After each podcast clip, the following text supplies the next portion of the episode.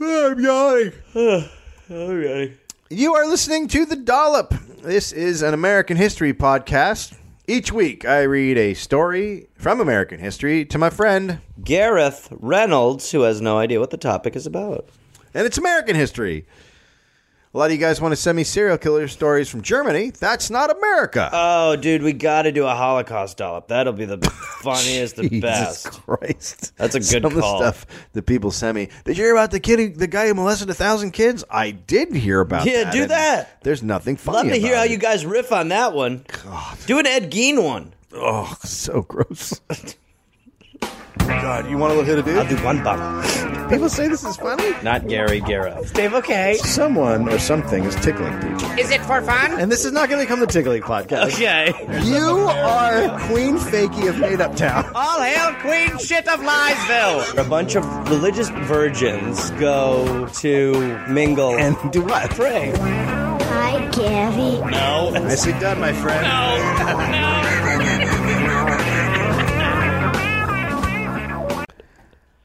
June 28, 1813. Mm-hmm. Orrin Porter Rockwell was born in Belcher, Massachusetts, Okay. to a farmer and Sarah Rockwell. Uh, he was named after his father, but they threw an extra R in the Orrin, so his Oh, father so is he's got Oh. two. O R I N, and the son is O R R I N. Okay, so it's totally different. Yeah, you'd be able to completely tell them different. You can establish your own when individuality. you call now. the house in future generations, you'll say, "Can I talk to Orrin?" And they'll say, "One R, two R." Yeah. Okay, that's good. He was the second of nine sons and daughters. When he was four years old, the family moved to Palmyra, New York, ten miles away from what would become the Fox sisters' house. Remember the Fox sisters? Which ones From were they? the spiritualist. Uh, Oh yeah, yeah, right. And uh, the Burndover district. Sure. very early on now, the burned over district. Uh, Central New York State was experiencing the Second Great Awakening, a time of numerous religious revivals by various denominations, especially Methodists and Baptists. Oh man. So this is a point in America where the, the Americans are heading out into the uh, the madness of the wilderness, and out there there is not the organized religion is not really organized, so people are coming up with their own offshoots of shit left and right. Right. It's getting a little crazy out there. I'd like that time. It, it sounds kind of just like a, uh, just kind of like uh, a trade show. A little bit. Like it's kind of like we walk around a trade show a little bit. Yep. Kind of soak up what's going on. What are you offering? Mm. I'm offering a headless chicken. Oh God, no, Farmer Olson.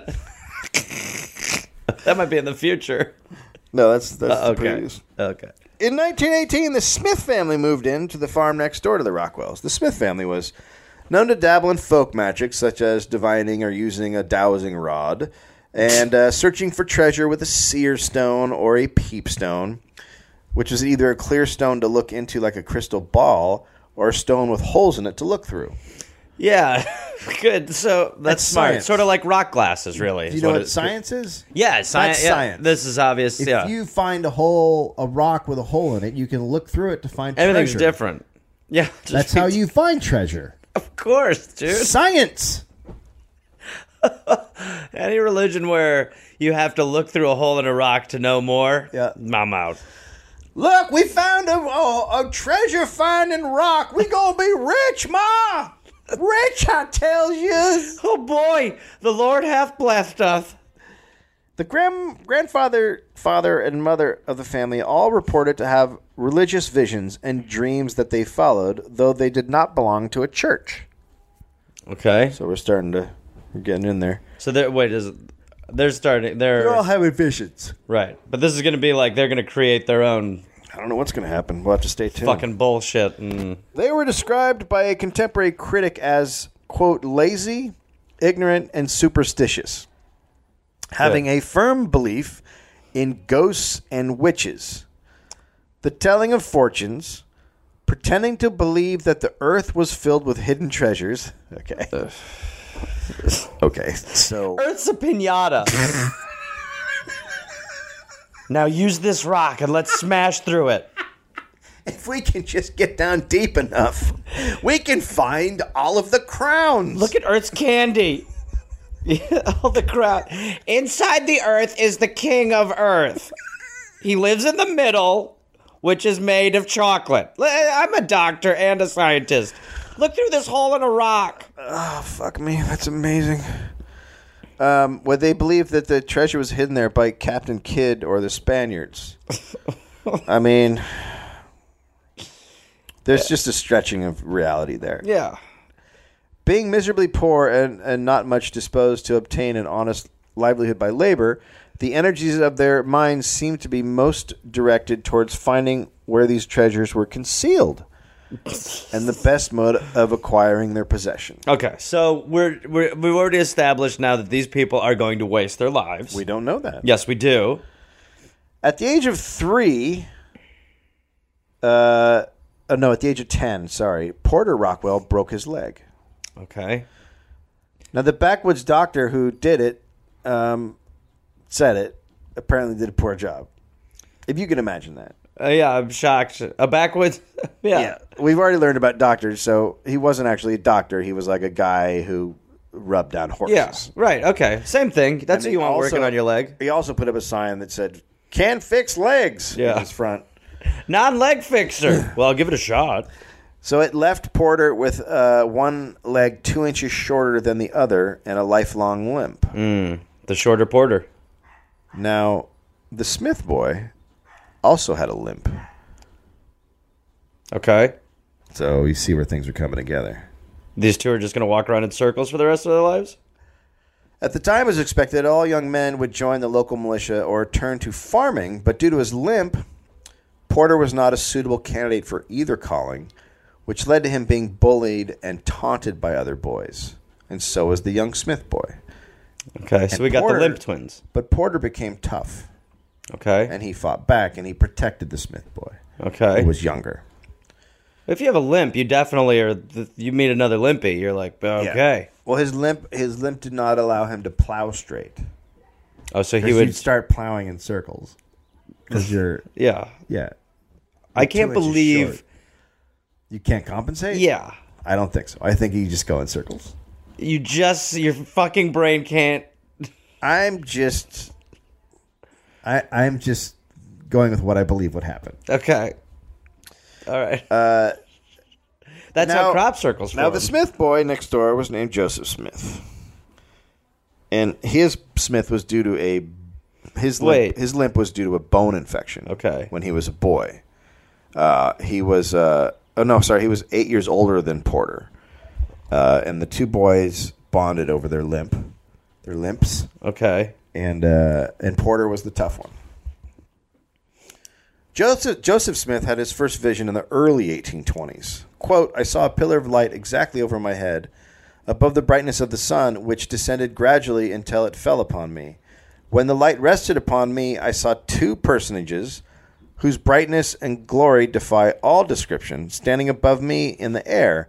One of them spoke unto me, calling me by name, and he said, pointing to the other, This is my beloved son, hear him. So it's just kind of like the MC of the vision. Yeah, there's Next to the vision, you're gonna love your next visionary. this guy plays all over dreams and uh, hallucinations all over the country.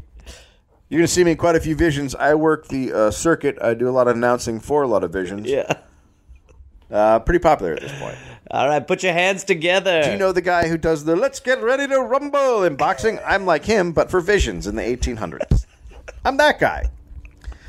Joseph and his parents considered uh, this this pivot. This was a pivotal event in the history of humankind. Yeah, he had a dream. Joseph's vision. Yeah, he dreamt. Second only to the death and resurrection of Jesus Christ. Hey, you know what I mean? Yep.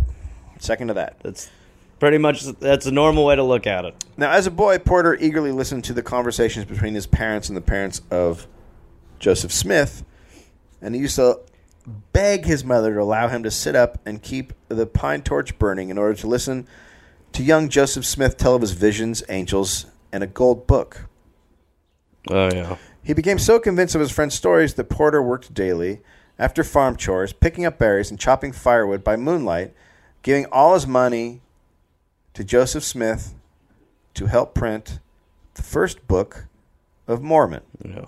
If I, I had a feeling. Porter was illiterate and would never be able to read the book. what a fucking It's pretty. It's a pretty fucked up story right there. Yeah. He's just spending all his time to make money to, give, give the to- guy, to, to give make to Joseph something Smith. that he can't read. Right. Well, it's selfless. On April sixth, 1830, the Church of Latter day Saints was organized, and Porter was baptized into it, making him the youngest Mormon to join the church on its very first day. He was 16 years old. But that's not really much of a record. Well, yeah, it's kind of an easy one to break. Also, Yeah. It You would were be just- like you were just one of the first guys there. Yeah. Yeah, it's a bullshit stat. Yeah. Yeah. That's a real that's a real beefed up stat. The youngest member in the church's history. Because he's the youngest one here. Yeah. No more statements and or questions. Persecution closely followed the new church, which led its followers to move regularly, first to Kirtland, Ohio, uh, but their sh- stay was very short there. Well, people fucking hated them, right? Por- yeah, Porter was then sent with the first group of saints. Now, these people were all saints, the Sure. first ones. Yeah, yeah. Uh, no, because this because Joseph Smith had a dream. Yeah, well, you heard it. Yeah. Uh, and they were sent to Jackson County, Missouri in August 1831, uh, which was a site Smith had selected for a new temple and designated Jackson County as the location of the millennial Zion or New Jerusalem and as the gathering place for the saints. You laugh at it, but this is no different than Catholicism or any other fucking thing. It's, all the not. same. It's not. it's all the same. It is. it's just people making shit up. It is, but this is just so recent. It's a little and recent. Very, very recent bullshit. I mean, there's holes in it when you really look at it. There's a, listen. I don't know about what's got faith. more holes in it, this story or those rocks that we're gonna go treasure hunting with. The Mormons then came in mass to Missouri. Now, the Mormonism was picking up at this point and becoming popular, and well, because it made a lot of sense. did to me. There were over a thousand on four settlements, which started to concern the locals. A lot of people have moved to Jackson to avoid religious bullshit, and now it had come to them. Yeah. And they certainly weren't down with what they considered a new and weird religion. Yeah. The locals looked upon the Mormons as un American. They also accused the saints of slave tampering, uh, which is not, do not tamper with my slaves. Yeah. What is slave? I mean, what? Getting It, in the business of your slaves, yeah. giving them money and ideas. oh. Oh yeah. Right. Making them think that they're- Talk- that right. they're- they're people. Eh. communicating with them like humans. Hey, you, you've been telling my slave that he's a person? Yeah. I have. The Lord said I should. Who's the Lord? Right over there, Joe? Yeah. Okay. Uh, That's Joseph. He had a dream. okay. I Mm. had a dream, too. Now we're here. Okay. They were also concerned that the Mormons would ally themselves with the Indians. Now, Porter himself, as he grew older, made a peculiar Mormon. He enjoyed three activities that were condemned by the Mormons drinking, Fucking. smoking tobacco, and swearing up a storm. Ah. He was also known to frequently snore so loudly during temple service that he became a regular source of amusement. oh, there's old Porter snoring away. Oh, that limping, snoring loser. the tale of two boys. the Rockwells were part of the Big Blue Branch, and Porter operated a ferry on the Big Blue River with his father. Okay. Their Would, home- would he steal the? Would he be steering the boat in circles because of Yes, his so leg? yeah, probably because he's got the one Yeah. smaller one. Their home was the ferrymaster's house over the mouth of the Big Blue River, where it emptied into the Missouri in Jackson County. It was here at the age of 19 that Porter met Luann Beebe. The two were married by the prophet himself. Ah, that's nice. Yep. That's nice for Joseph Smith to stop being a prophet. and deal with the Again, real- persecution came, but this time it was Missouri style. Mobs came through the Mormon villages and killed, tormented, and burned down homes. now, okay, Uh huh. maybe a little out of line, Well, maybe a little over aggressive. I, I mean, I don't know if they're really bothering people enough that you have to burn down their fucking houses. Just Oh. let them do their thing. And was that essentially it? Were they just essentially like they're so fucking annoying? Mm. there are several reasons. I think I get into it here. Okay. So, the first attack that Porter and his father were uh, uh, they were assaulted at their ferry home. Which is a great name for a house. I wish it was F A R Y home, but it's not. It's, it's the boat. Hello. Soon- Welcome. Soon, after his first child was born, Porter returned home one day to find his wife sitting in a pile of rubble, victim of another Missouri mob raid. His entire home was gone, as were the contents in it. It was just trashed. It was at this time that Porter vowed, from that day forth, to never again be unable to defend himself or his family. Uh oh. He practiced with pistols and rifles until he became a deadly shot. Okay. He even modified his pistols, cutting down the barrels and filing down the trigger guard so he could draw them quicker. Okay. There was also a s- Again, though, he'll always be aiming two inches to the left. yeah, because the he's, leg. he's the sh- uh, part shorty, half shorty. Uh, his part short. There was also a split in the church at the time. Several high-placed church leaders were excommunicated. Things were getting tense now, both within the church and with the locals. Yeah. It was at this time that the prophet organized a band of men to obey the prophet, whether right or wrong. Okay. Yeah, that's an interesting. No matter what I do, That's where. That's definitely. you will defend me. Uh, yeah, go ahead in the back. What if you kill my horse? That is that is one of those things. Whatever I do, I can will do defend no me. wrong. What if you uh, fuck my wife? I mean, whatever I do, that is Okay. just something that the Lord wanted, okay. and you have to defend me, Okay. even even if it's anal. And by the way, I am gonna fuck your wife and kill your horse. Okay. This is a bad thing I'm entering into. It feels like it feels like a bad gig for me. Drink this blood. They first called themselves the Daughters of Zion, but quickly changed the name to Sons manly. of Dan because it was a little more masculine. Sorry, to Sons of Dan. Sons of Dan. You gotta. That's why you always want to have five five on the list of possible names. the daughters of Zion. Okay, or the we're voting today. Gentlemen, everyone get around. Uh, we got two names on the docket. We got uh, Sons of Dan and the Daughters of Zion. Right, so take your pick. You Go want a ahead shit and- sandwich or puke pasta? Put the name in the hat there. We will pick a name tonight. What's good is we know they're both really good names. Can we not? I have a question. Can we not be named after girls? And then I have a follow up question. Who the fuck is Dan? All right, there'll be no more questions. Let's get voting. Those- I mean, the Sons of Dan Dan, Dan. is like worse. It sounds like, I mean, that just sounds like an ABC family show. the Sons of Dan. You're watching The Sons of Dan right after the new normal. Sons of Dan will be right back, followed by an all new Daughters of Zion. ABC Family Thursday nights. its members became known as Danites.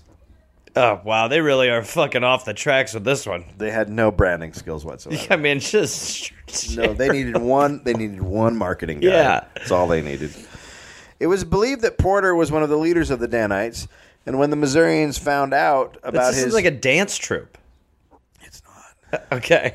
When the Missourians found out about this Mormon secret police, they were outraged, and so began the 1838 Mormon War. It is sometimes called the Missouri Mormon War to differentiate, differentiate it from the Utah Mormon War and the Illinois Mormon War. Good. Good that they're pe- peaceful people. Basically, the Mormons had had it with. They'd had enough shit. They'd taken enough shit. yeah, they've enough with taken the enough of fucking, shit. Enough with the raiding parties and the fucking mobs. One man, Sidney Rigdon, gave a speech. Rigdon declared that the Latter day Saints would no longer be driven from their homes by persecution from without or dissension from within, and that if enemies came again to drive out the saints, quote, and that mob that comes on us to disturb us, it shall be between us, and them a war of extermination, for we will follow them until the last drop of their blood is spilled, or else they will have to exterminate us. For we will carry the seat of war to their own houses and their own families, and one party or the other shall be utterly destroyed. So they were Yeah. Well, they were again, they were over it. a guy had a dream. Yeah. You know, a guy went to sleep. Yeah. He had a dream. Yeah, gold Let's plates have a and- war. yeah. Yeah. Great. The Danites would go on to have quite a reputation in the West. Years later, the Sacramento Daily Union in 1857 would write, "The Danites be having become obnoxious to the head of the Mormon Church. These are the Danonites, as they are they are called, but in reality, a set of thieves and vagabonds from all parts of the earth, fugitives from justice, cutthroats, murderers, ever ready to execute the will of those in authority over them, no matter what the extent or how capricious the motive. In short, they are fiends in human shape who gloat with admiration on the flow of blood and exult in human glory, afflicting by their own merciless hands.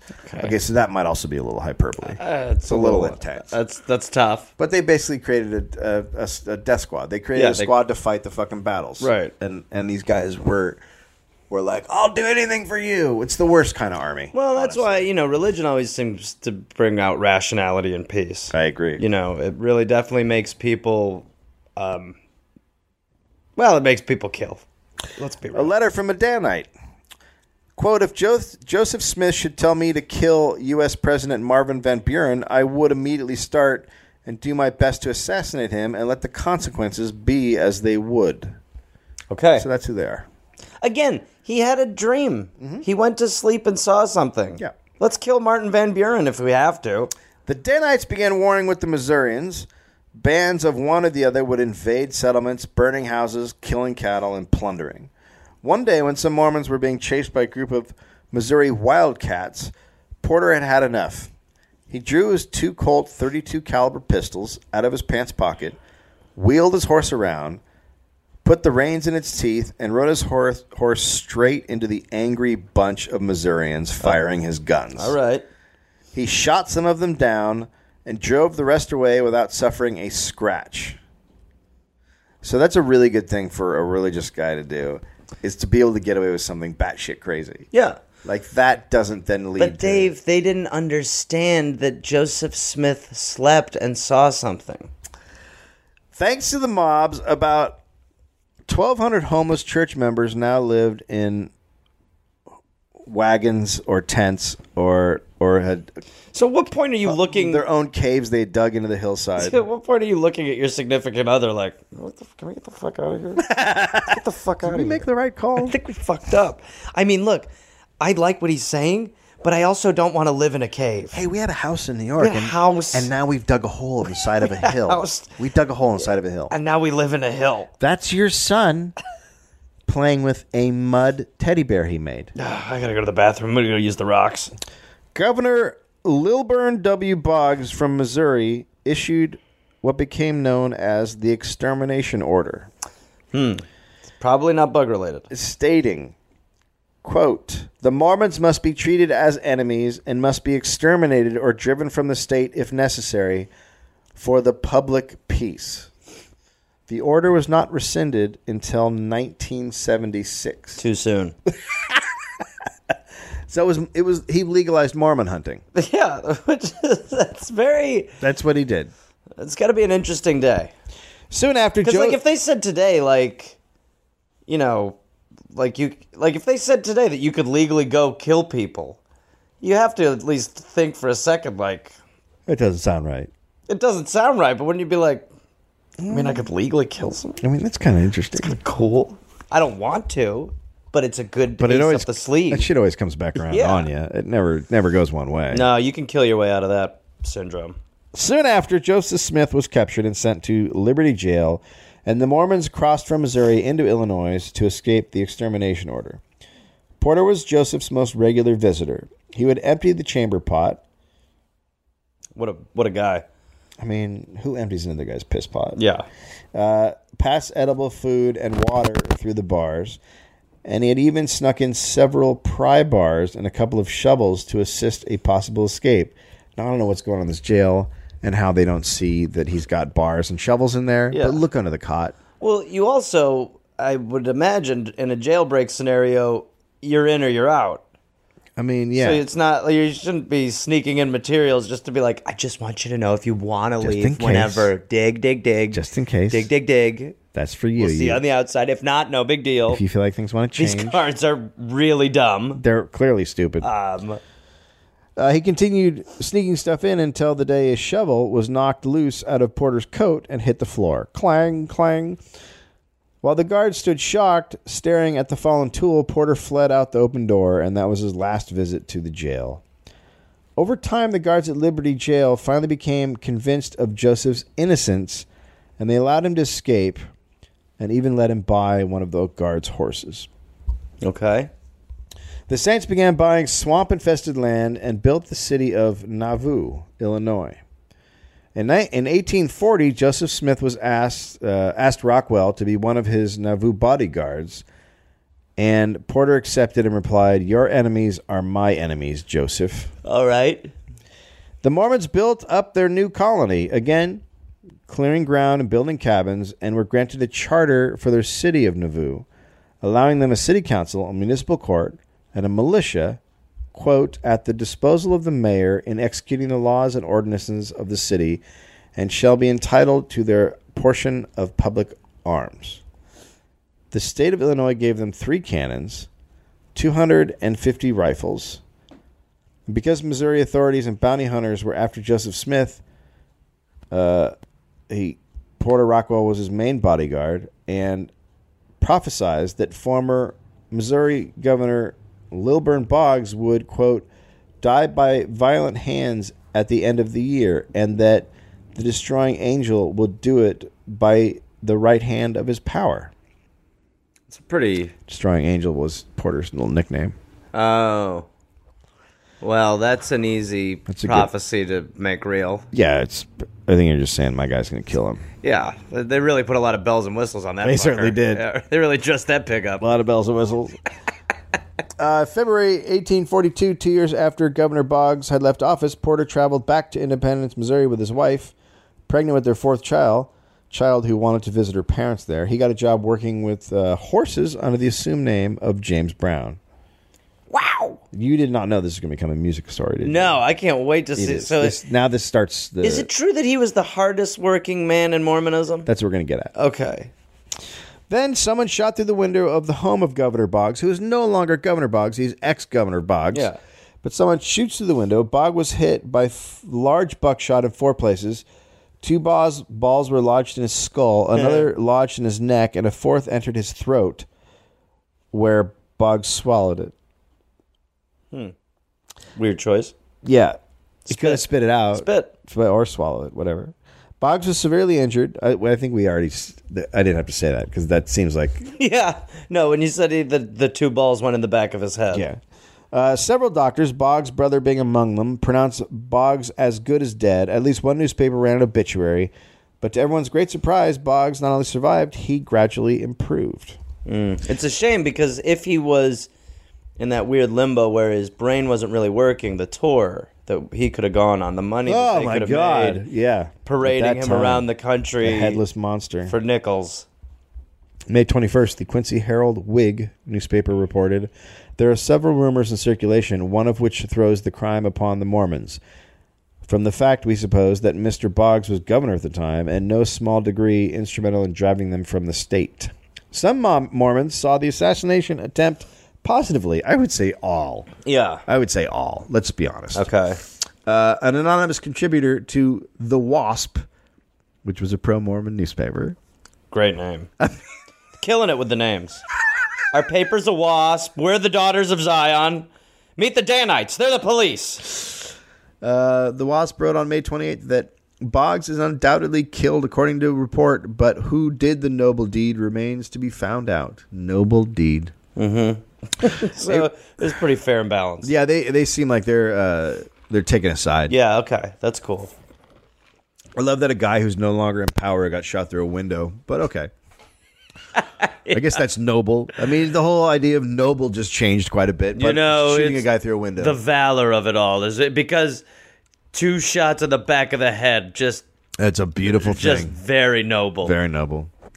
A recently excommunicated Mormon, John C. Bennett, made a number of controversial allegations that implemented the prophet and Porter in the assassination attempt, writing, quote, in 1841, Joe Smith predicted or prophesied in a public congregation in Nauvoo that Boggs should die by violent hands within one year. From one or two months prior to the attempted assassination of Mr. Boggs, Mr. P. Rockwell left Nauvoo for parts unknown. I was then on terms of close intimacy with Joe Smith and asked him where Rockwell had gone. Gone? said the prophet. Gone to fulfill the prophecy, he yelled. Rockwell tur returned to Nauvoo the day before the report of the assassination reached there. So I think that's circumstantial. Yeah. Well, calling it a prophecy is really, It's over the top. yeah, pushing it. Bennett had been excommunicated from the church for adultery and unau- unauthorized poly- that, that's polygamy. fucked up. You can't fuck someone. You can't cheat on your wife. We're gonna go kill the ex governor. But even though there was polygamy, you had to get um, permission to polygamy, polygamize. Why? the shit out- you had to get permission to marry people, even though it was polygamy. So you couldn't just go around fucking and sucking. What the? How fucking? So go get your fucking That's fuck license. There's rules. You lazy prick. There's rules to it. yeah, but that's fine. Jump through the hoop and then go So fuck he wasn't whoever. jumping through the hips, so hoops, so he got kicked out. There are rules to all. There's rules he could have followed. But He it's didn't like follow 'em. it's like when a like it's like when an a- like a, a s- an athlete will test positive for like Ritalin or something, and then they'll get suspended. It's like just go get a fucking prescription, then you can do whatever the fuck you want. yeah, I agree. Thank you. Uh, Bennett used his I'll trusted. be running for local profit. Bennett used the, his uh, his uh, trusted position as a doctor to allay fears of women he attempted to seduce, telling them that he could cause abortions by administering medicine should they become pregnant. That's a great. Uh, I mean, at least for me when I was single, it was a great way to talk ladies into bed. Yeah. Was, uh, hey, You're at Do the you wanna bar. sleep with me? You're at the bar. abortions are illegal in California. You They're hit the bar. totally legal. I know a guy that can punch you in the stomach. Do you want to fuck? You know, it's, I always think in the first ten minutes you want to get out where you're at with abortion and how easy it is for you to make it happen. How women want to hear that? They want to hear like, how will you take care of Yeah. this before you get them? and in I bed? just want that'll be fine. Uh, I just want to let you know that I could easily perform an abortion. Oh Jesus! Uh, while Bennett was mayor, he was caught in private sexual relations with women in the city. He told the women in the practice, which he termed spiritual wifery, that it was sanctioned by God. oh man, Wow! you really gotta what like Wow! whatever. If there is anything up there, or if we are apart, uh, like Yeah. We look like a bunch of assholes. well, just what I mean, the anger, like because oh yeah, you're, he's just sitting up there going, "No, no, you fuck, I did not say that. nobody, I didn't say that." So um, God, I talked to God last night. this I'm out. supposed to fuck you. God's like, God's like, you you need to be closer to the doctor and let the doctor inside of you, and then also the, he can do it as many times as he wants. If you get a baby in you, the doctor can take it out. Don't worry about that. Well, I'll handle the abortion. This is a quote. This is a quote from God. Uh-huh. Let the doctor fuck you. Yeah. And I mean, he was serious. And if if anything happens, you know, doctor going to take care of it. And you know what again, I'm I'm, saying? Uh-huh. I just want to let you know how easy I can make an abortion happen. girl, Lady, girl, let me take that baby out. you don't know how good I am at abortions, girl. You don't even know. the, the new stand up album by Dave Anthony. An affidavit was issued by Boggs accusing Porter of shooting him, and the reward was posted. All right, so now they're now they're going after Rockwell. The guy is saying he's an assassin. yep. Rockwell decided to leave town while Smith stayed and ordered his militia, if he was captured, to quote without delay, regardless of life or death, rescue me out of their hands.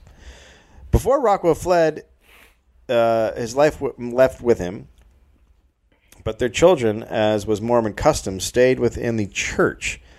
So they were sent to live with Porter's mother, who was also in Nauvoo. Okay. Porter went to Pennsylvania, where a fellow Mormon took him in, and he wrote a letter to Joseph Smith for him because Porter couldn't write. Right.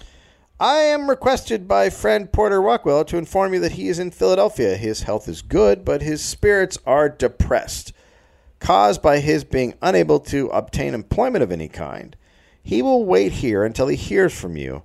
Answer this as soon as received. After not hearing from Joseph, Porter headed to New Jersey and, still unable to find work, decided to return to Illinois in March. As he was leaving a riverboat in St. Louis, he was arrested. Okay. As a result of the attempted murder, a newsman dubbed Rockwell the Destroying Angel. Hmm. That's when everyone else started calling him that. Rockwell later threatened the writer for coming up with an awesome nickname.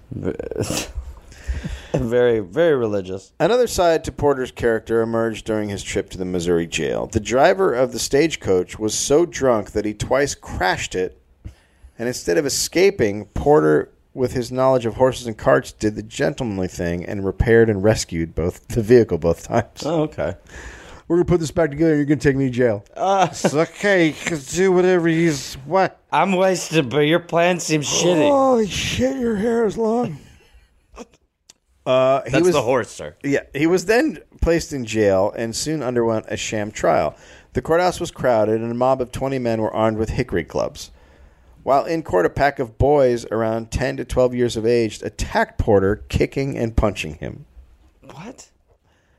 Despite finding no crime, Court should be more like this. yeah, this is not a This court. sounds good. Despite finding no crime against him, the magistrate committed him to prison for safe preservation. But it wasn't really a real trial.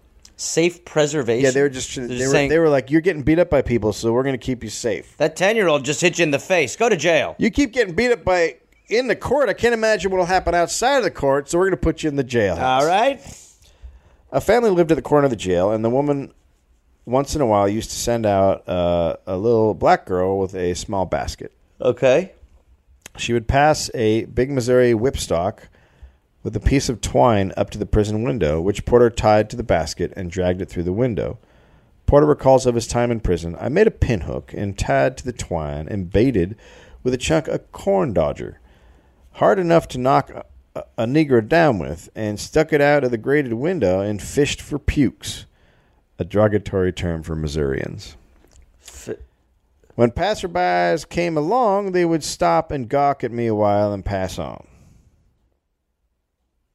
So, he's trying to hit people in the head with something out of Oh. the prison window. That's how he's filling his, game. time. That's what he did. He's just trying to hit people in the head who are walking by.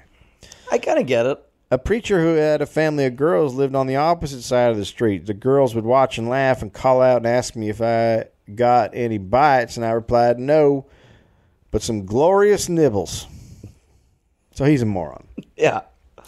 Porter did attempt to escape once, but when his cellmate got caught, he walked back to the jail and told them where he had thrown the key that he stole from the guard. How do you get? I mean, uh, what? Yeah. Okay.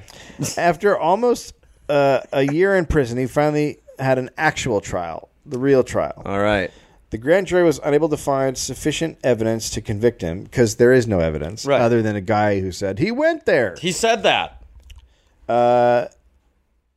and the, they were not convinced by Porter's statement to the court. I never shot at anybody. If I if I shoot, they get shot. He's still alive, ain't he? So I didn't do it. It's a fair point. He didn't die. He ain't so- dead, right? Yeah. I mean, he got four bullets in him, two in the head, one in the neck, places that would kill a man. But If he's they- alive. But he's alive, so I Right. didn't do it.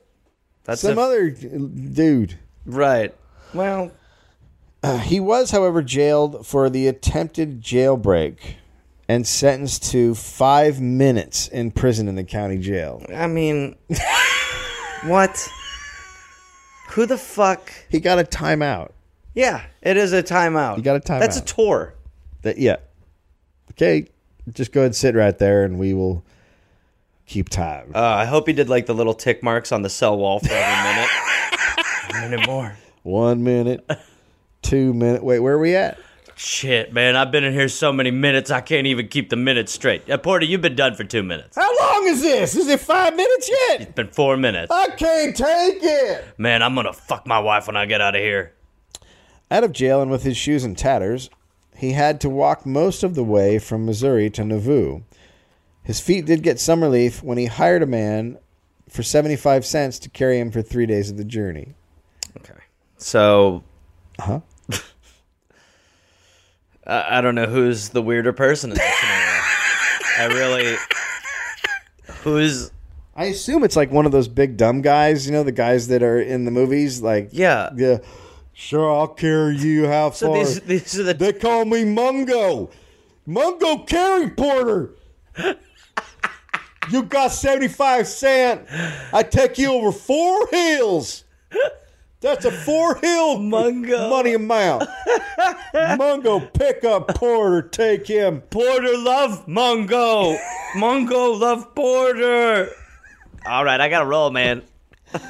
When Porter arrived in Nauvoo in 1842, Yeah, Can we just picture that Mongo's with him for the rest of the story? Oh my god, that'd be tremendous. How can Mungo not be? It feels like like a Disney film. Mungo and Porter. Mungo and Porter. When I'm in Mungo. I do like the idea that there's a time when just like legal giants were roaming the streets, and for quarters you can fucking go where you want. Hey, I need to be carried to St. Louis. My name, Big Larry. Hey, Big Larry, we're gonna get along great, you big dumb shit.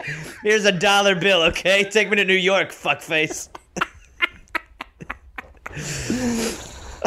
Uh, when he arrived in Nauvoo in 1842, it was Christmas Day, and he went straight to the prophet's mansion where a party was underway. Oh, good. Quote A man with a long beard and even longer shaggy hair, apparently drunk, came in and acted like a Missourian. A scuffle ensued, and then the prophet had an opportunity to see, this, to see the stranger's face. To his great surprise and joy, he discovered his old friend, Orrin Porter Rockwell. The party came to order while Rockwell related in detail his experiences and sufferings in Missouri. It was here that the prophet proclaimed, Orrin Porter Rockwell, so long as ye shall remain loyal and true to the faith, you need fear no enemy. Cut not thy hair, and no bullet or blade can harm thee. So basically, He's a Superman. Joseph Smith had read the story of Samson in the Bible Ah. and not not being a man to have a lot of creativity, he just went with that one. Good. This prophecy would come to inspire its own folklore. To the newspapers, Porter was the destroying angel of Mormondom, the chief of the Danites, and regarded as one of the pleasantest murderers you could ever meet. However, the prophecy did nothing for Porter's voice. It was naturally high pitched, Oh, man. and when it became emotional, Joseph! when it became emotional, it raised to a high falsetto. Or an unnerving squeak, as some called it. As he's fucking limping around. Hey, Bex, you want to die today? oh, God. Oh, God. What you say about Joseph Smith? How, how do you believe in God if you sound like that and you can't walk right? Porter settled in Nauvoo for some time and set up a saloon. the best time. this is great. Don't get me angry. You wouldn't want to see me angry. He set up a saloon in the mansion house of Joseph Smith. What? He set up. Wasn't isn't that one of the things? Yes, So what the fuck? yes, but he got to do whatever he wanted. So he set up a saloon. I he think- got to do whatever Dave- he wanted, and they were like, "You can do whatever you want." He's like, "Really? I can do whatever I want." Dave, And they I'm were like, starting- Yeah, you can do whatever you want. I'm starting to think Porter's not a Mormon. so he's not. I don't think he believes. He's not a Mormon. I don't think he He's believes just in a- this. he's a buddy. Dave. He's a buddy. He- He's he- not a Mormon. He's what we'd call bad cop. it seems very un-Mormon like to set up a saloon in the prophet's house. I can do whatever I want because of the murder. Wait a The minute. Attempted murder. How come I got kicked out for fucking that girl and this guy set up a saloon in your house? Set up a saloon. It's not a wet bar. it's not a decanter. This is a saloon. In 1844, a rift developed between Joseph Smith and some of his close associates. Smith had them excommunicated. Oh God, I really thought you were gonna say executed. Oh. The men then published a newspaper with a lot of polygamy talk, and Smith's response was to have the paper's press destroyed. Now, so he's not only in the town, he's not just the religious leader, but he's also like mayor, like his official title. So Mm-hmm. He's as the mayor, king. he says, D- do that. Right. Destroy- So, you know, it's a. This did not go over well with the locals. Militias were mobilized. In the end, Smith and his brother Hiram, Hiram Smith, were arrested for treason. They were then killed by, by a mob while in custody in the city of Carthage, Illinois. Okay. Joseph Smith and Hiram Smith are dead. In 1846, religious tensions reached their peak, and in 1848, mobs burned the Latter day Saint temple in Nauvoo. So shit's, uh, Shit's not good. yeah, shit's hit the. Bottoming out. Yeah. shit's not Joseph's good. gone. There's a guy named Hiram who was fired. The death of the prophet turned porter, as he was known, ugh, aggressive and even belligerent. So he went up a notch from shooting ex governors and opening saloons into in, in the house of the prophet to now being belligerent. He's Super Porter. He abandoned his first wife and children and then took the wife of Amos Davis at gunpoint. Wow. That's uh I mean he's getting better. you. I'm taking that one. But- she's my wife, sir. Not no more. Yeah. You seen Clint Eastwood movies? but I mean it is better than the abortion pickup Yeah, line. I agree with that. You know, just I have agree. a gun. I want. I want. You, Hey, that's my wife now. I want you so bad. I'm. gonna- I'm gonna put this gun in your husband's face. That. That. A woman might find that. Back in the day, that might be like a thing. God. Oh, look at him. Look at the valor. Holy shit. Uh, off the, new couple went, and within two months, he was in the Nauvoo temple, escorted by Mrs. Davis. wh- Which, three days later, Porter's first wife was sealed to Alpheus Cutler in the same temple. So it all worked out. It's pretty gross. Well, you know, marriages happen. Things Sure. work, they don't work. Sure. In the chaos that ensued after the death of the prophet, the Mormons often engaged in battles with mobs of non Mormons. In September 16th, 1845, Rockwell was hastily deputized by the sheriff of Hancock County, Illinois. Not a good idea. The sheriff was a non Mormon, but was friendly to the Mormons. Okay. There's a lot of politics going on. Yeah. The sheriff uh, was being chased by an anti Mormon mob led by Lieutenant Frank Worrell Okay. who had been in charge of the militia unit that failed to protect Joseph Smith when he was murdered. Good. Yeah. They have a good track record. Yep. As soon as Porter was deputized, he fired a rifle ball into Worrell's gut. Whoa. A witness said of the victim, he jumped three or four feet into the air and rolled away from his horse dead. Jesus. Okay, you're a deputy. Okay, go. Boom. Oh, um, deputy, Yeah, sorry, legal. fucking asshole. This incident did nothing to improve relations between the Mormons and their adversaries. Why not? I don't know. Weird. A few days later, a mob of Mormons captured a man suspected of burning Mormon homes and castrated him, Jesus. sliced his throat, cut off one of his ears, and shot him two or three times. Okay. Uh, honestly, I mean, Overkill. yeah, li- literally. Castration was enough for you. I could- well, they're gonna kill him. It's Fuck it's a it. bad. all Leave the ear. all those things I described were bad. Yeah, but if the One- ultimate, if it's the end, if the end game is death, let's just get to it. I'm, I'm not going to argue with you. I need to remove a man's testicles The Mormons. and his ear. well, because you. T- I mean, That feels like it was last minute. if The it's. ear. It's just kind of one of the heat of the moment hey, execution. let's take that thing off. Fuck it, let's get the ear too. Balls were so fun. The Mormons realized, you know, if you cut a guy's balls off, you've got to pull him down. Like one guy has to hold the sack, and the other guy has to slice. Or you could do it yourself, but you do have to hold the sack. Well, somebody's got to watch the guy. because you can't just you can't just cut off balls with a knife without the sack being taut and ready to go. Oh, dude. So you have to pull it Dude, down and dude, saw it, dude. or else you're just like slapping at drapes with a sword. Uh, somebody just dropped their sandwich listening to this. Mormons realized they had to move again to f- to avoid further persecution. The prophet's successor was Brigham Young, who stated that God inspired him to gather his people and to head west to Utah.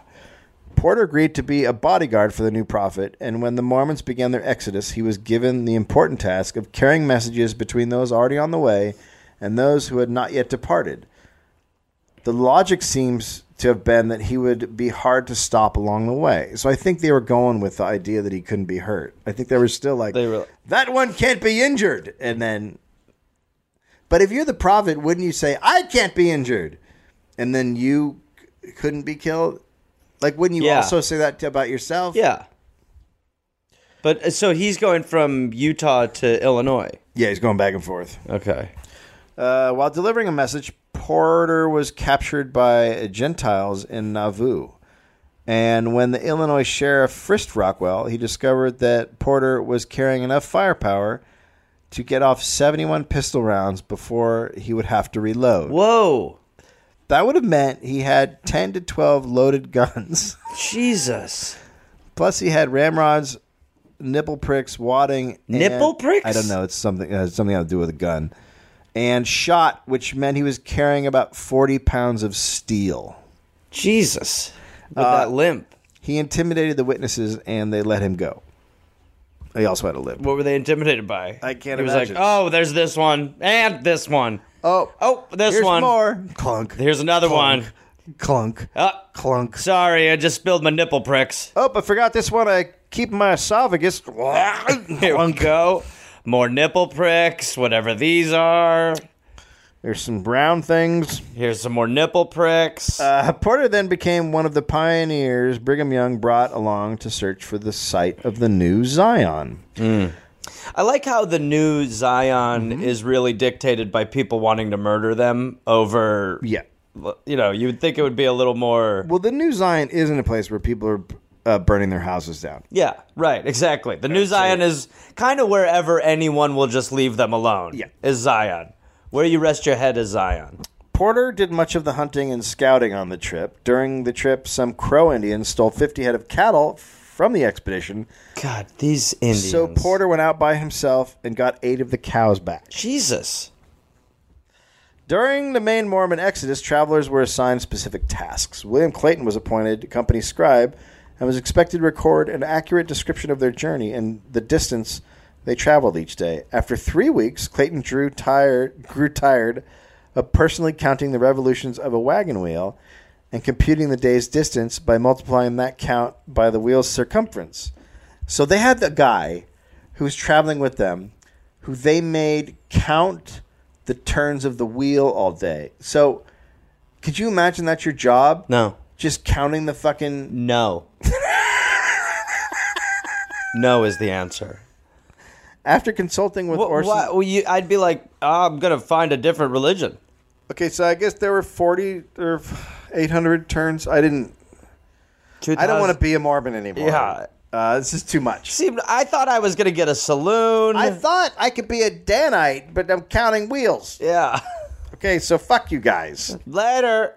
After consulting with Orson Pratt, an accomplished mathematician, Clayton designed a mechanism consisting of a set of wooden cogwheels attached to the hub of the wagon wheel, with the mechanism counting or recording by position the revolutions of the wheel. Okay. Clayton's design was called the rotometer, and it is the basis for most modern odometers. all right. How about that shit? All right.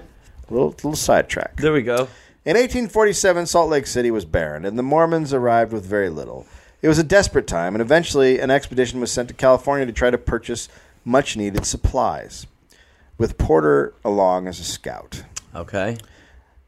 The planning of this expedition was utterly botched, and in the end, it wasted a lot of money without bringing in much in the way of food. Porter had parted company with the commander of the expedition to go on another expedition to California to collect tithes from the Californian Mormons. Tiths. I think cash, I believe. Okay. Tith. Rockwell apparently tried panning for gold, but after finding the hard work of panning gold distasteful, he opened three saloons. Good. That's easier. He learned quickly that miners were not stingy when it came to alcohol. When Porter hauled whiskey from Sacramento by mule train, he would arrive at a hilltop above the town and blare his bugle. Okay. His partner at the tavern would then fire a shot in the air. It's all sounding really Just normal. Business, Sure. classic business. Yeah, just like this a- is wha- what they do with like a car dealership. Yeah, yeah. No, when they have a sale or something like Yeah. that, yeah, they'll horn and shoot. Horn and shoot. The That's what old it's horn, called. the old horn and shoot. Yeah, of course. Obviously, we're saying the same thing. Gold panners along the river knew it was time to celebrate. As time passed, the patrons were getting a little too rough, so Port took off and returned to Utah. For protection, he kept loaded pistols and a trained dog at his side. When he traveled on horseback, the dog rode behind him with its paws on its shoulders, on his shoulders. Ooh, like that. So he's got the dog on his shoulder, Like that. It's a great fucking sign coming over Yeah. the hill. You're like, "Holy shit, is a dog coming?" And then it would be, "Oh no, there's got a dog, dog on a guy. I Now- thought you were a floating dog." Now that guy rolls into town. Yeah. I'm listening to the prophet shit. Yeah, whatever that Mm-hmm. guy says. Guy's I'm got a like, guy's riding a horse and he's got a dog fucking tandem in behind him. Huh? You got a. Uh, I'm a Uh-huh. yes, little okay. I'm a little more open. Uh, yeah, I'm totally open.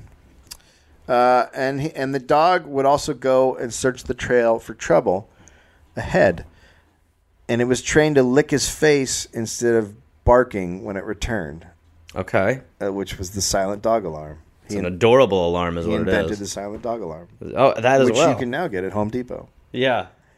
In 1849, Porter was named deputy marshal for the provincial state of Deseret. Is that another? Deseret was their ideal sort of state. So if you go look at old These maps names. of Deseret, you will see it's a biblical. You will see like the state that like carves up well large portions of Utah and like maybe Arizona and, and certainly a lot of uh, Nevada. Like it's this giant thing that they wanted as their country. Basically. Sure. Their compound. Uh, the state of Deseret was a provincial state of the United States proposed in 1849 by settlers from the Church of Jesus of Latter day Saints in Salt Lake City. The provincial state existed for slightly over two years, but was never recognized by the U.S. government. Why? I can't imagine why. I Okay. Uh, don't know. It seems, It seems like it's good. yeah, it seems like there would be no issues. Just one more star. In 1850, he was appointed a Utah deputy sheriff for life with territory wide jurisdiction. I mean, Terrible. There is a story of a horse thief that that stole one of the best horses in the valley. After Porter found the thief on the horse, the thief pointed his gun right at Porter.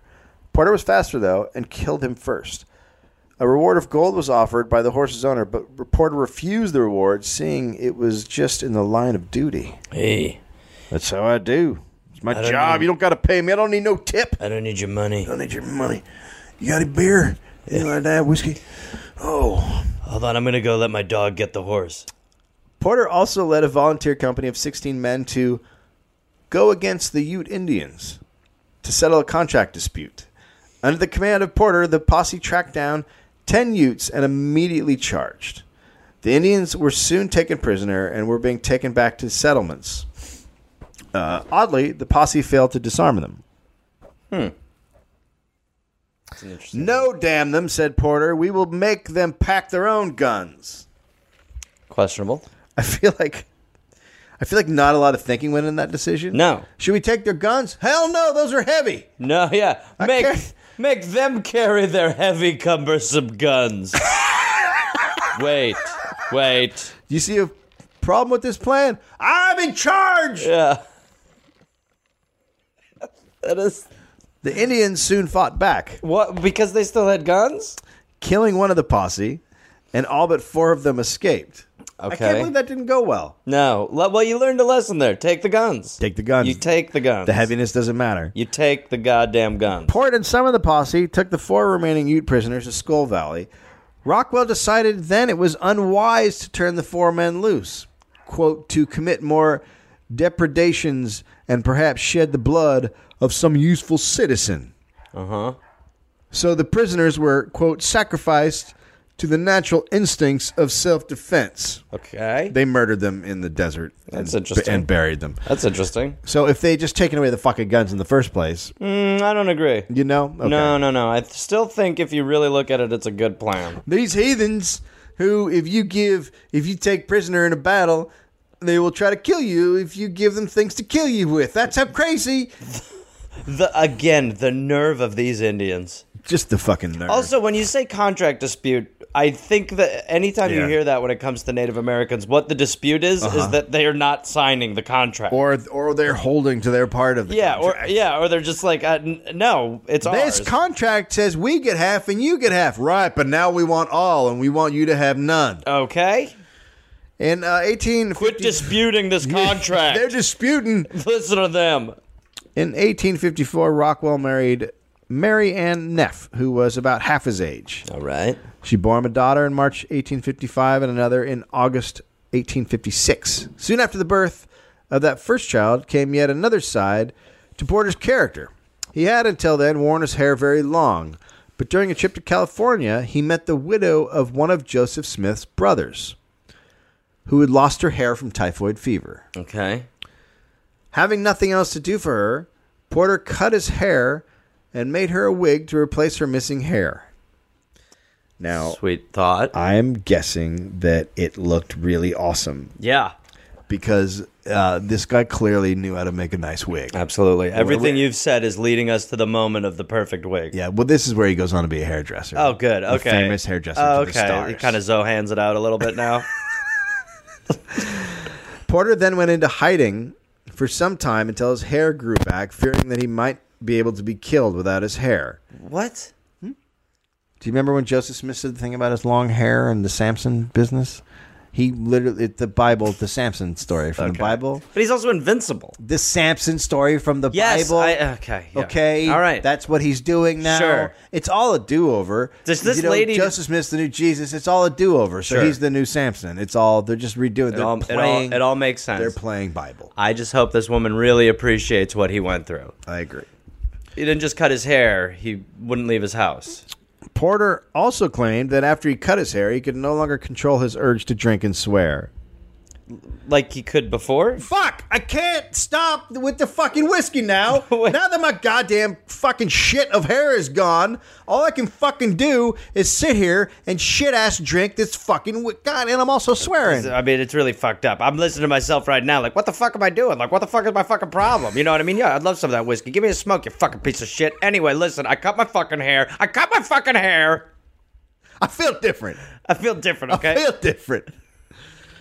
Uh, as Porter's legend grew, so did the interest from gl- gunslingers who thought they could kill the invincible Mormon.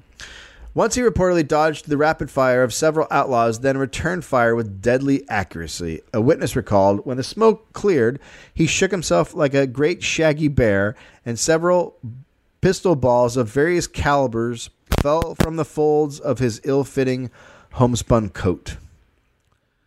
Another time, a young gunslinger got the drop on Rockwell. Say your prayers, he demanded. Rockwell, Rockwell replied, You wouldn't try and shoot a man without a cap on your pistol, would you? Now, it was common at the time for the priming cap to fall uh, uh, uh, off a, a ball pistol. So Mm-hmm. while, while riding a horse, so because they're on a horse, it's jostling around. The the priming cap would fall off, and then the gun couldn't shoot, or maybe it could, but something would happen. So anyway, the It gun was just a social faux pas. yeah, the gun. Well, I think it would make the either it makes the gun have a problem or it can't shoot. But either Right. way, you don't want to shoot it. Okay. The gunslinger made the mistake of looking down at his gun, and then he was shot off his saddle by a porter. All right. So he had some smarts. Yep. Uh, one day, a pint-sized but very drunk Irishman named Flanagan Uh, accosted Rockwell in the street and asked him, "Are you Portras Rockwell?" I think we can't. I, we can't. Irish accents are in sixty percent of the dollars. Oh, 60%. we just are able to find it. When Rockwell said yes, Flanagan replied, Well, then, by God, ye are the man whose underwear will turn to bullets, and I've been called by God to put it to, to the proof. Tis a revelation, you understand, so Flanagan. to speak. Flanagan. According to Flanagan. Mormon- Flanagan. Flanagan. Hey! Flanagan. Calm I'm down. ta- I'm talking like Porter. yeah, I know. It's a good porter. Flanagan then produced a large pistol and stuck it in Rockwell's mouth. the Irishman began to proclaim many and varied obscenities concerning Porter Guys, suck that fucking gun. Suck that gun. Fuck it. Yeah, like You that. like it, yeah. Oh shit, that's oh that's a fucking Dude, thing look at there. that, hey. Oh Christ. You got a party march, you do. Oh no, it'd be so sweet. Work Oh it's like the whiskey going in there. the handle a little bit with your Oh. other hand. Okay, there you go. Play with the handle. Oh, that's a gun. there. Fiddle with the handle while you suck it. Oh Do you like it then? Oh, I'm gonna shoot. Oh, I'm gonna Do you shoot. like it, I'm gonna Ted? shoot. I'm gonna shoot. Who's Oh, a leprechaun? Wait. What? Wait. the- What? Alas. But on this occasion, Porter did not seem to have the total and complete confidence of the prophecy, and he endured the 10 minute drunken rant of the Irishman without replying. The Irishman then let him go. Yep. Uh, that's how you beat an Irish guy. Let him talk himself out. Oh, God, I guess I'm tired. I can't even remember when I fucking came over here in the first place, to be totally honest. Why is me gun in your mouth? The fuck are we talking Put about? it in there. I owe you a fucking apology. Oh, I do. fuck me. Christ Almighty. Oh, Lord. In 1857, the President of the United States, James Buchanan, thought uh, there was a Mormon rebellion against the United States, so he hor- ordered an army to come to Utah to fight against them and to replace Brigham Young as governor. But there wasn't any rebellion. So Brigham Young ordered Porter Rockwell to slow them down without killing any soldiers. Porter succeeded by visiting the government camp at night, silently tapping pins out of their wagon wheels and scattering their horses. I mean, it's like Yeah. it's a bad movie. Yeah, it is slapstick. In 1858, the conflict ended when they found out the Mormons were loyal to the U.S. government, and Brigham Young accepted President Buchanan's apology for his invitation. This would be known in political circles as Buchanan's blunder. Yeah. During the time Porter was involved in an attack on a half dozen Californians known as the Aiken Party, the party consisted of six professional gamblers, gamblers from California, coming from the easy pickings, coming for the easy pickings of the Rubes in Utah. My heart, my heart skipped a beat on that word. hear you. They were attacked west of Salt Lake, and four of them killed instantly. The other two apparently escaped and were never heard from again. However, the testimony of Alice Lamb indicates they were killed and their bodies thrown into a large spring near the road. She adds that the party was only stunned by the first shot when Porter Rockwell stepped up, placed a pistol to one of the gambler's ears, and said, This never misses, and literally blew his brains out. Ah, So he just ro- he just came up behind him, fucking blew one of their heads off, and then shot the rest of them. This never misses. Boom. That's a good tag. Wow, it's a good line. The Mormons believed that the party of gamblers carried with them, quote, powders to drug Mormon women, and that they deserved death anyhow. Okay. So they were a bunch of Cosbys rolling in yeah. a fucking team of Cosbys. As relations between the Mormons and the U.S. government improved, Porter began to look for a way to pick up money. He started with a mail carrying service. Sure. I mean, what else? Yeah. Well, I, we need more of those. And also opened up the Rockwell's Hot Springs Brewery Hotel. Wow. He's really he knows he knows where that butter that bread It gets certainly buttered. does. Uh, that would be the first brewery established in Utah. Porter brewed beer and a special type of Mormon whiskey called Valley Tan Whiskey. Mark Twain reviewed the whiskey in his Wild West travelogue, Roughing It. Valley Tan is a kind of whiskey or first cousin to it. Is of Mormon invention and manufactured only in Utah. Tradition says it is made of imported fire and brimstone. Indeed, the Mormon curated Valley Tan was soon sweeping the West by storm, with prominent figures like Twain and Rockwell drunkenly singing its pra- praises. Well, of course he is because he owns it. Yeah. Porter also sold Valley Tan whiskey for a dollar a bottle, which seems like a lot for back then. Maybe I'm crazy. Maybe Uh, it's not, but that's. and if he was in the right mood, he would entertain travelers with tales of the outlaws he had trailed or the horse thieves he had captured. It was Porter's fame as a mountain man that attracted the explorer Richard Francis Burton to him. In 1860, on his trip across America to the West Coast, Burton stopped to explore Salt Lake City and its environments.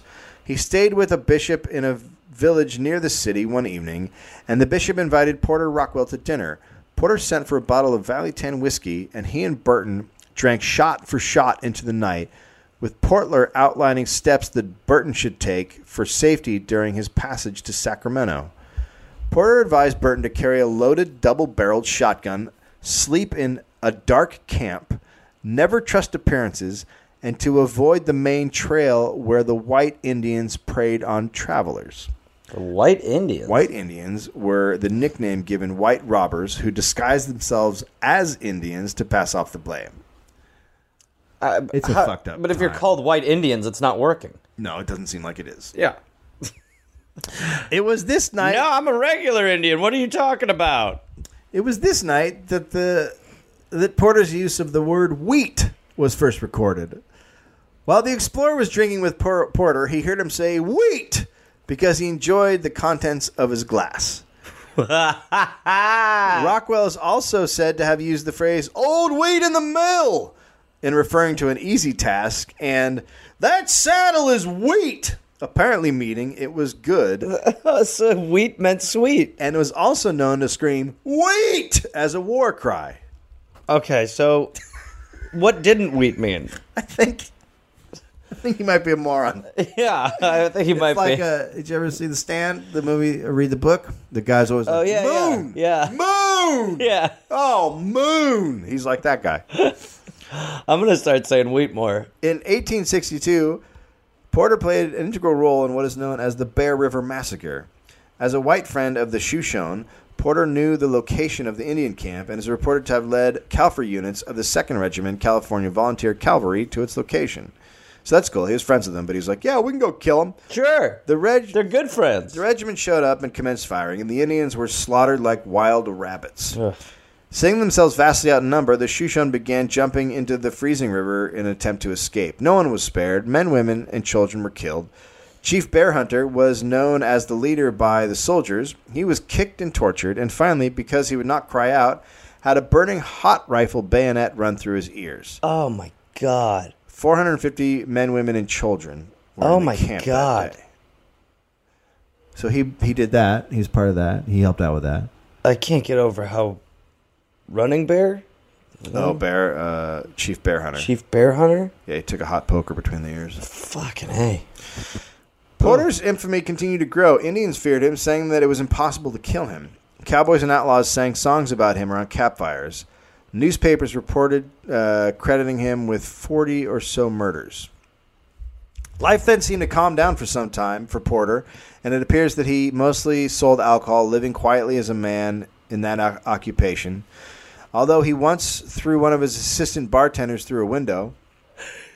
Yeah, but it's you Yeah, that makes sense. gotta get wait. Crazy.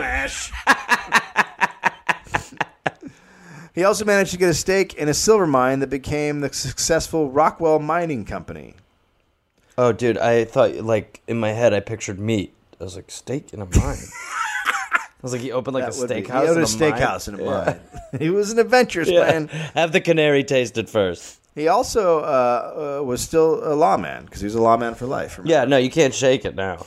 As an eastbound eastbound stagecoach uh, made its way from Riverbed to Simpson Springs, carrying forty thousand in gold, its driver spotted a, the body of a man lying in the sparse stage by the side of the road.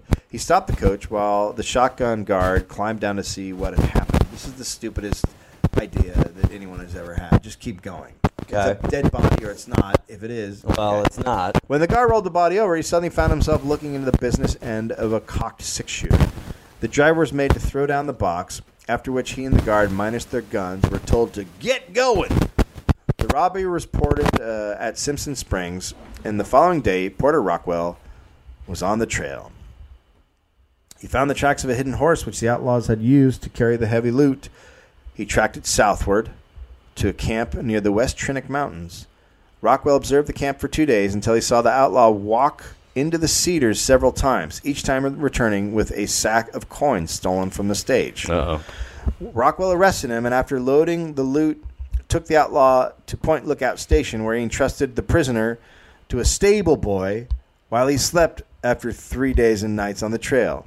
He makes a lot of really shitty It's decisions Hmm. not a good call. with the criminals he has. yeah. I mean, he. Hey, You're a stable boy. You want to Yeah. watch this guy? I'm actually pretty unstable. Uh, I, I'm, I like to be around horses 'cause people make me feel weird. All right, you're perfect. Don't let this guy fuck with anything. I feel weird. There you go. While Rockwell slept, the outlaw escaped. What? I know. But the marshal was soon on his trail again and followed him all the way to Montana, where he killed him. All right, finally. It was only Finish after that job. it was only after Rockwell returned from the chase that uh, he learned the outlaw had only time to dig up part of the stagecoach loot before he was arrested. A sack containing ten thousand in gold was still missing. Even to this day, people search for it Oh, wow. near that area where he was. Oh, no man, one's ever that area right now it just has to have so many psychos there with metal Oh, detectors. fuck, just are like, you man, if I could just shitting catch a me?" Um, break. In 1869, the Vice President of the United States, Schuyler Colfax, Uh, my favorite VP. came to Salt Lake City and gave a speech. He condemned the practice of polygamy and the generally ex- exclusive non American policy of Mormon leaders. He also called Porter a killer. Porter objected Yeah, I- how dare he? and yelled out, I never killed anyone who didn't need killing. Ah, that's a good defense. He was then said to occasionally yell that out throughout the entire speech. Wait! So after one time, he just kept throughout the rest of the speech. I never did that, killing nobody. didn't need Por- that. Porter, Porter, Porter. Okay. Relax. I didn't kill Porter, nobody. Porter, didn't Porter, need Porter, to kill Porter, him. Porter, Porter, Wait. Port, Porter, Porter, Porter, You know what I did? I Porter, did it Porter, Porter, for Good reason. Porter, Porter. For the love of Porter. Ah, wait. Wait! Uh, he took a fourth wife who was his former housekeeper. She was uh, 34. He was 59. God, he's made- really just. They made three girls, Oh, Christ. right, with the the parts. I, I know how it works. One died after birth. This was pretty standard. Uh, Por- Porter was never brought to account for any of his shit while Brigham Young was alive because Brigham Young was like, Yeah. "Nope, this is the fucking guy." Yeah. After Young died, however, Rockwell was charged with the murder of John Aiken and arrested in 1877. Lawyers attempted to prepare, prepare his defense, uh, met with frustration. His answer to every question they asked was, "Wait, wait." Did you uh, No. just tell us about the Aiken situation? Wait, that's not true. No, it's true. What he wheat? He just kept saying wheat. It is, it's his personal response, which had several meanings, one of which was bullshit.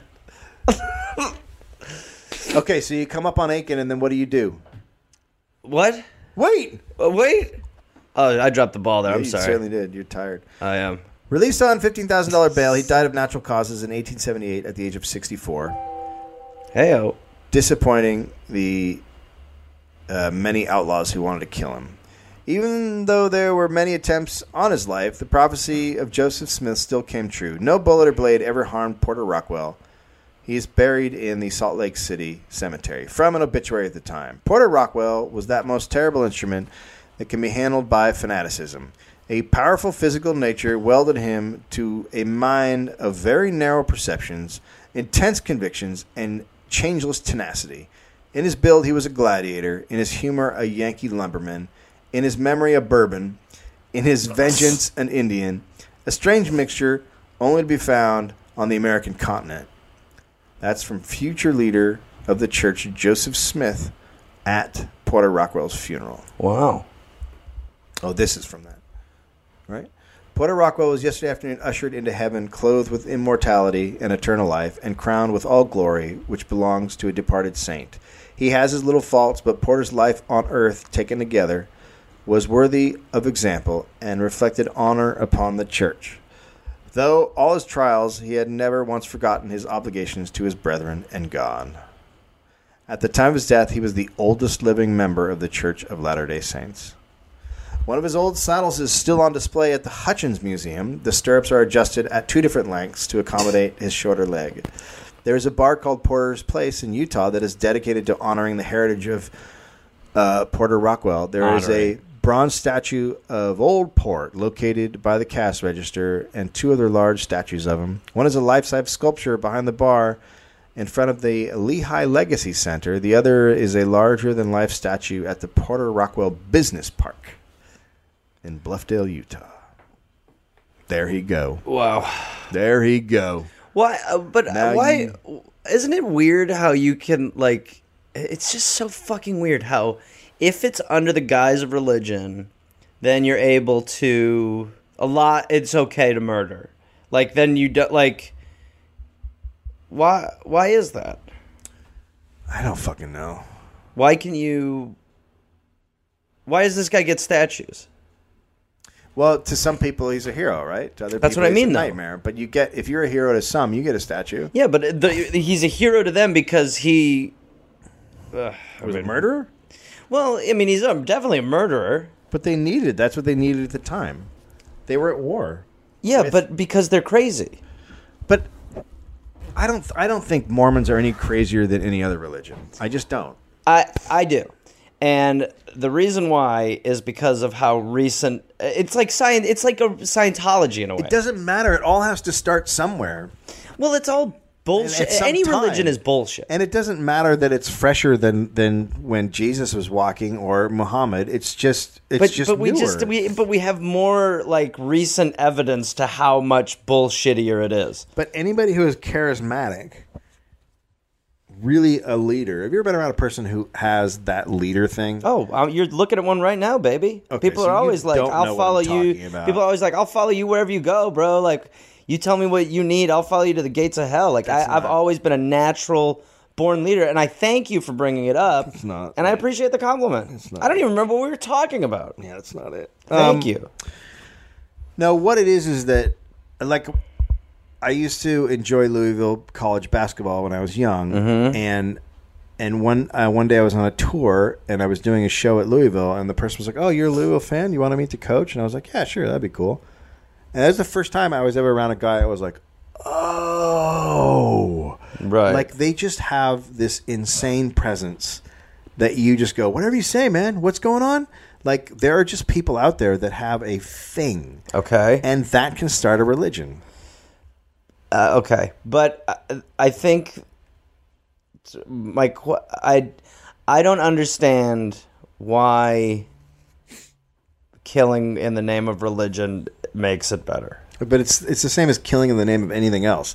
That's when people were all like, It isn't though. I don't think because, it makes it better. I because just OJ think- Simpson's not going to get a fucking statue outside of OJ's bar. Yeah, but there are plenty of people who kill someone and are heroes. If you kill a child molester, you're uh, uh, or or if you kill a, a in gang jail. member who's a bad guy, like there's so many people who have been killed throughout history that has nothing to do with religion. They just kill someone else, and everyone goes, "Fuck yeah, that's how it should be." It's all the fucking time. But And I it think doesn't you, have to do but with we, religion. I, I feel like as a society, we, the religious ones, we continue to celebrate. Like you can publicly be like, Well, some religions we do, and some religions we don't.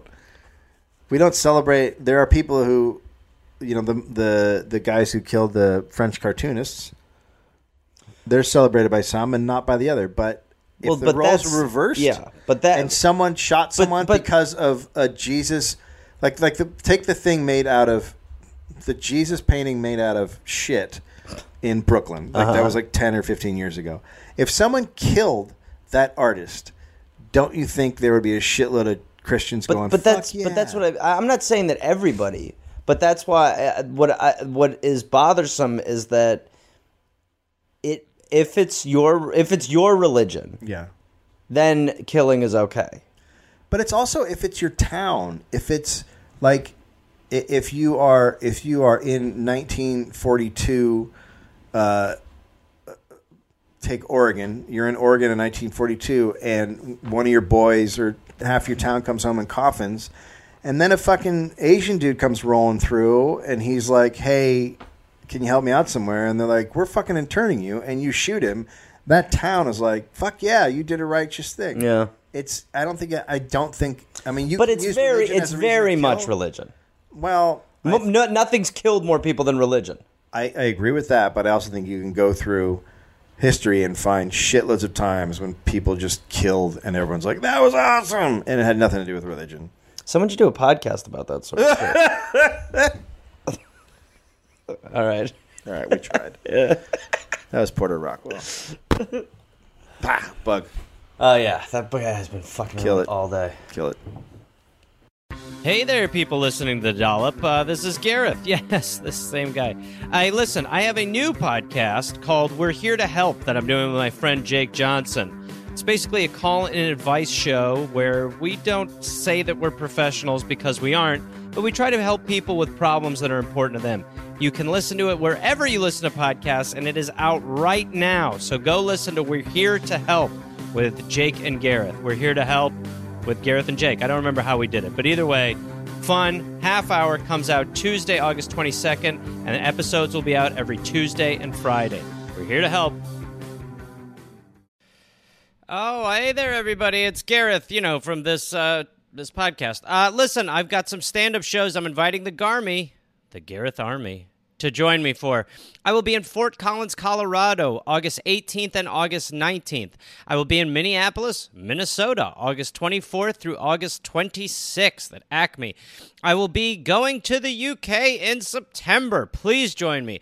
I will be in Glasgow September 13th, London September 15th, Dublin September 17th, and September 19th, Manchester, Birmingham September 20th, Bristol September 22nd, and Cardiff September 24th. And then in November, I'll be in Australia. November 10th, almost sold out, I think. I'll be in Melbourne, Australia. Then I will be in Northbridge, Australia on November 15th, Adelaide November 16th, Canberra, November 17th, Brisbane, November 18th, and then I will be in uh, Sydney on November 24th. Go to GarethReynolds.com for tickets.